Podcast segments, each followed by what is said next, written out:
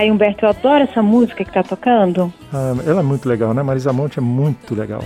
É verdade. Humberto, a gente sempre lembra a primeira vez que a gente beijou uma pessoa, né? Com quem a gente teve um relacionamento. A gente guarda essa lembrança. É, boa ou ruim, tá lá firme e forte.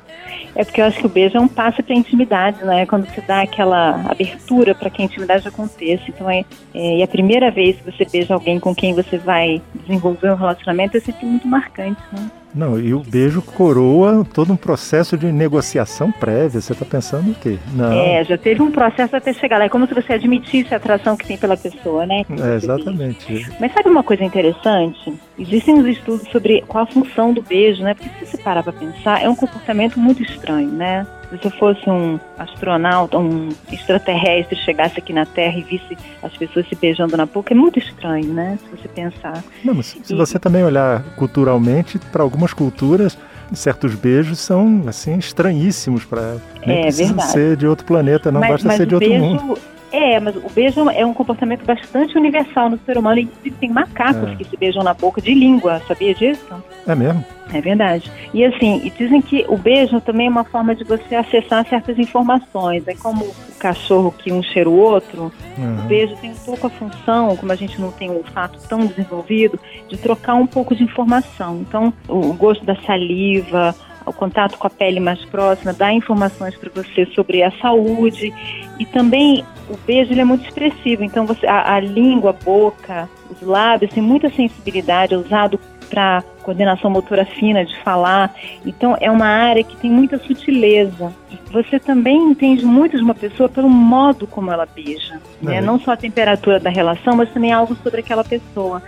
E o interessante é o seguinte: fizeram uma pesquisa nos Estados Unidos e a pergunta era a seguinte: é, já aconteceu com você de perder o interesse em alguém depois de beijar? E 60% das pessoas disse que sim. Isso está parecendo, então, sabe o quê? Aquela questão do olfato né? De você tem uma discussão sobre feromônio, se o feromônio uhum. no ser humano existe ou não existe, mas aí você coloca aquelas camisas é, usadas e pede às pessoas para cheirarem, é, normalmente de homem para mulher ou mulher para homem, uhum. e aí é, pelo odor elas percebem ou eles percebem é o parceiro que seria ideal. Isso, tem, tem uma comunicação aí que às vezes até escapa o que a gente entende racionalmente, né? Então o beijo tanto pode subir a temperatura de uma intimidade como pode baixar a temperatura. Então é, é, é muito interessante, né? Essa, Não, e o beijo a função já... do beijo, né? É, e o beijo é tão é, preocupante, vamos dizer assim, que é, no cinema inicialmente era uma coisa assim toda estudada até o, no Império Romano, Tibério resolveu uma época que tinha que proibir beijo. Não conseguiu, mas ele chegou a ter eh, beijo em público, né. Então, ele ainda é uma coisa que o ser humano ainda não se relaciona direito com ele, né? Eu acho que porque ele, ele significa intim... não que todo beijo leve à intimidade, né? Você vê quando é pessoa no carnaval que ela beija 20, quem beijou 20 não beijou ninguém, né? Porque o beijo só acontece quando tem intimidade. É, e beijo também não necessariamente é. O sexo não precisa de beijo, né? Você pode ter sexo sem beijo e você pode ter beijo sem sexo, né? É uma intimidade, né? É, e o beijo também pode até ser a, adquirir outros aspectos, né? Por exemplo, tinha a cerimônia do beijamão, que você chegava no imperador aqui no Brasil, né? E abaixava, beijava e ao mesmo tempo lastimava alguma coisa ou pedia algum favor. Ah, o beijo na mão. É, o beijo na mão. Mas a gente está falando de beijo na boca. Humberto, tô sendo, um eu estou sendo eu, menos seletivo.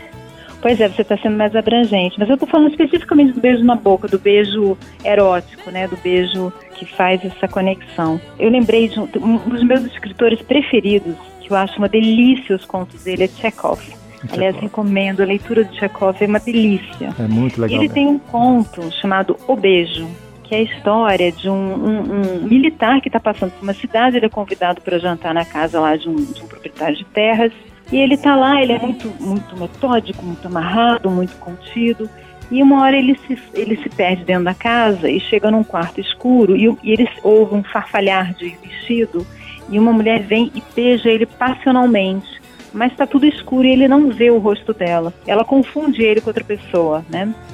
Ela tá, tinha marcado com outra pessoa e acaba beijando ele. E aí ele passa, ele fica extremamente perturbado com aquela paixão, com aquela intimidade, com, a, com o modo como ela beijou ele. E ele passa o resto da noite olhando para todas as mulheres. Será que foi essa? Será que foi essa? Quem foi que me beijou? E, e depois, na, na, sequência, tem como que aquela experiência, daquela paixão, daquela, daquela intimidade, fica para ele como algo que ele vislumbrou, mas que ele nunca se apropriou na vida dele. Então, assim, é um conto muito bonito chamado O Beijo, recomendo. É, e o beijo é uma coisa que em momento de pandemia está faltando muito, né? Ah, totalmente. Ô Marta, chegou meu andar, eu vou descer aqui. Que bom falar com você. Tá, João Humberto, um beijo para você. Um beijo também? Beijo. você ouviu Conversa de Elevador com Humberto Martins e a psicóloga Marta Vieira.